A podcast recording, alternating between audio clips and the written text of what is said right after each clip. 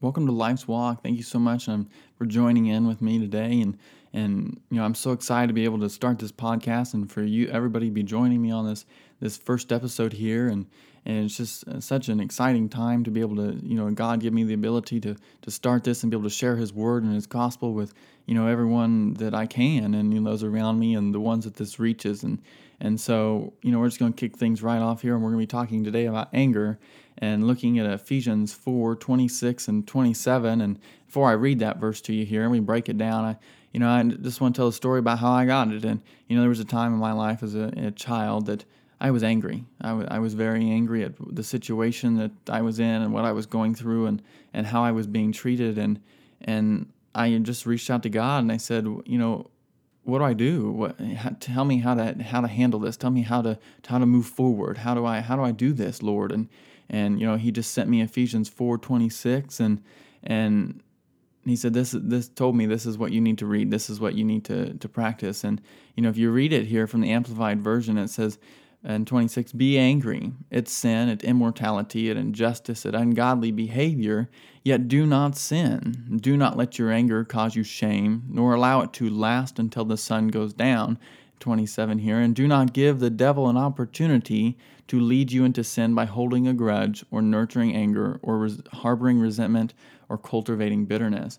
I think it's so important to look at that because it tells you, you know, right there, you can't be angry when the sun goes down. When you put your head to bed, there is no more reason to be angry and you got to let that go. And so we're going to break that down here and but I think it's so important that you know this was a an important verse in my life, an important piece of the Bible and the gospel to me, and so I hope it can be just as important to you. And I think it's important that we do break down these verses, and that's what I'll be spending a lot of time on this podcast doing is breaking this stuff down and simplifying it for you, and hopefully um, giving you some advice and what you can do each day. And and I hope to eventually you know be able to give you some uplifting and empowerment through your life. And so if we you know roll right in here to First point is there's a time and place to be angry. It tells you right there in the first part of it. The first two words is be angry. But it tells you how to be angry. And it tells you to be angry at sin, at immortality, at injustice, and at ungodly behavior. And so I think it's important to know that there is a time and place for anger. But you can't let it get to you or cause you to sin because then the next four words it says, Yet do not sin. And so if you're letting this anger in your life and, and, and you're letting it be a part of who you are and you're letting it affect your heart, it tells you it becomes sin. And that sin is holding a grudge or nurturing the anger, harboring resentment, or cultivating bitterness. And, you know, the Bible I look at is the Amplified Version, like I said, but it's Joyce Meyer's Everyday Life Bible. And there's some wonderful key points in there about, you know, how you should look at this, and she makes some great life points that they have in there. And one of the words I wanted to break down out of those four was harboring. And, you know, harboring means to foster, fuel, feeding, or nurturing.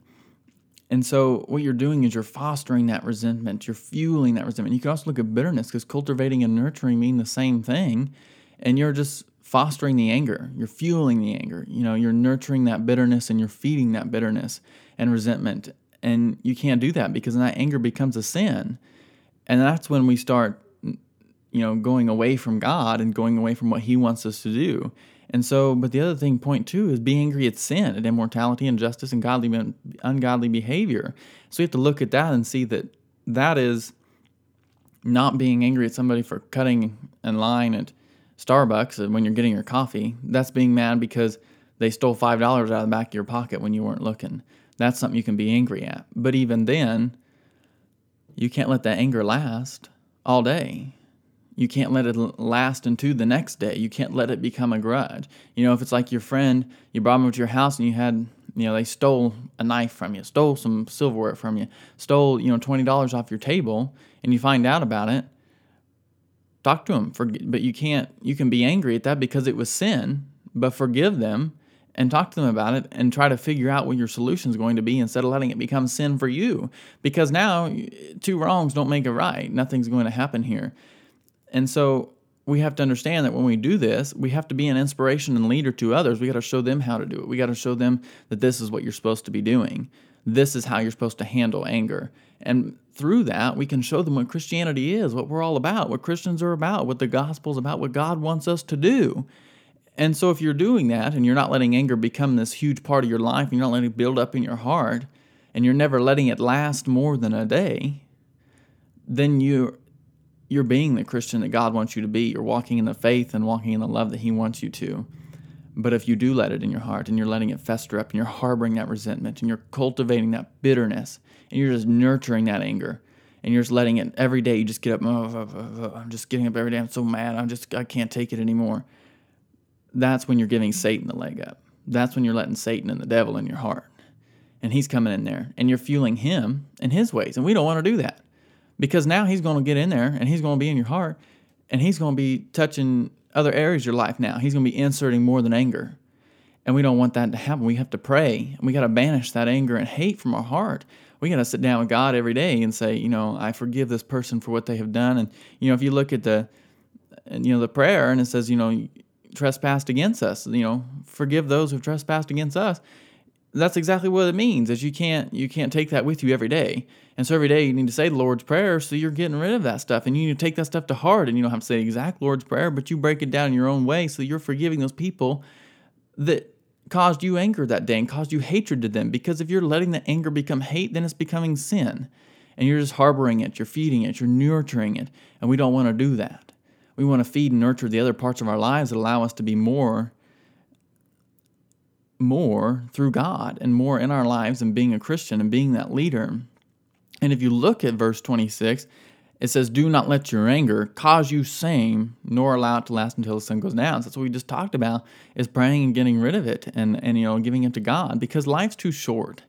Life's too short to carry that with you every single day. Life's too short to carry for you to carry it with you for more than a few moments, a few minutes, an hour. And so it's we have to pray every night to let that go and to let God have it. And you know, when I was a child, we had a family counselor, and she talked about how she dealt with her life and how she dealt with her career, and you know what she was dealing with every day. And and she said every day when she was driving home, there was a tree she passed before she got to her house, and and she said she would just take all everything that had happened that day, and she would just throw it out that tree and let it stay there. She wouldn't take it home. I think that's important because sometimes it is finding a place to let go of that anger, to be able to stop and pray to God and and say, "This is my life and this is what's going on, Lord, and I want you to take this from me. And, you know, if that place is outside your home, if it's on your property, it's outside your house at a tree, just like she did, or, you know, if it's in, in your home at the, you know, the kitchen counter, or if it's at the desk or your office, or even at the foot of your bed and placing it under your bed, you know, not just getting rid of it, letting go of it. And so sometimes, you know, you look at athletes and mental skills and how they improve those. You know, sometimes they have to do an actual physical action, like a muscle memory action, like throwing a ball or smashing with your foot. And so you're taking that anger and just pulling it from your heart and throwing it away or throwing it down on the ground and smashing it and getting rid of it and praying to God and let Him have it. And He will, He'll take it from you. Because ultimately, it's a choice to be angry. It's a choice to continue harboring resentment towards that person and being bitter towards them that's a choice you're making. You're choosing not to forgive them for what happened. You're choosing to continue walking that way and being the person that the devil wants you to be and being the person that Satan wants you to be and not the person that God and Jesus want you to be. And being one with the Holy Spirit, you're choosing to be angry. You're choosing to be something that you shouldn't be. And so that's why I said you need to forgive them forgive them and continue walking through faith and walking with faith and, and continue walking through life being a happy person and, and loving those around you and loving God and loving His faith and His grace that He has given you and then walking in that love. And that's the big thing is walk in love. Don't walk in anger and hatred and holding grudges against those who have trespassed against you. Walk in love. Take that ability, something they have done to you, and, and use that, turn that around. Use that as an ability to gospel and to minister to them and say, hey, have you heard about Lord Jesus? Because he can forgive you. I'm going to forgive you, but he can forgive you for everything that you've done. And, you know, using that as an ability to get rid of that anger and to walk in love. And so if you look here at the last part, we're going to kind of back up here because I kind of skipped over a little bit, but it says, you know, in verse 27, do not give the devil an opportunity to lead you into sin, and that's and then by holding a grudge or nurturing harboring resentment, cultivating bitterness. And so you just don't we want to eliminate all those opportunities for the devil in our life. We want to eliminate those. We want to get rid of them. We want to choose those not to be there.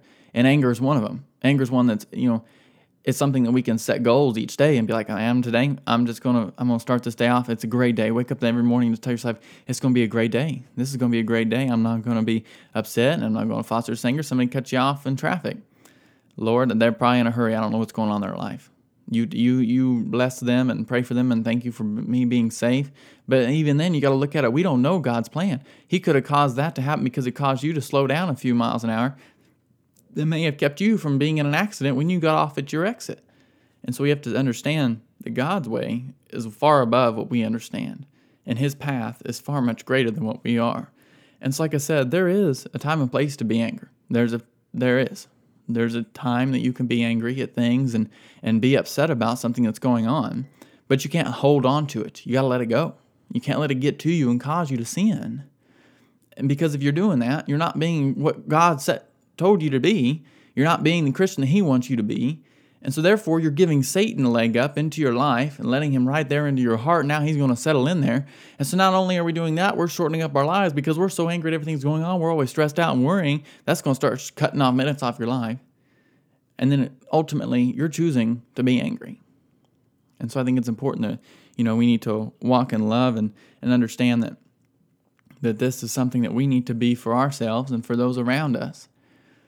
And so, you have to continue being the the Christian that God wants you to be. And and you know I pray that you know you can continue walking in this love. And and so kind of as we exit here today and you know we we finish up this Ephesians 4 26 and 27 just want to have you join me here in prayer and, and pray to the Lord. So uh, dear Lord, you know, thank you so much for all the blessings that you have given us today, and and you continue to touch our lives in, and and I pray that you give us the strength and the ability, and and guide us to be able to forgive those who trespassed against us and you know caused us anger. And I, I, pray that you'll take that anger from us and help us know when to be angry and the time and place to be angry and, and choosing when to be angry lord. And, and i know that you have a higher purpose for us and we don't always understand your plan or the things that may have gone on but i pray that you will help us understand those things and and choosing to not be angry at the things that happen in our lives and, and you help us push that anger out of our lives and not foster it and fuel it in our hearts and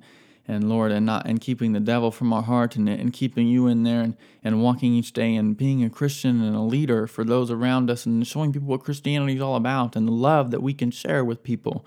And Lord, again, thank you for everything that you've given us today and, and thank you so much for the ability to be able to talk to all these people and, and reach all these lives, Lord, and thank you for everything that you allow us to do and touch other people's lives, Lord. And, and I pray for an amazing day and all the listeners out there and pray for their amazing day. And, and Lord, uh, thank you so much and amen.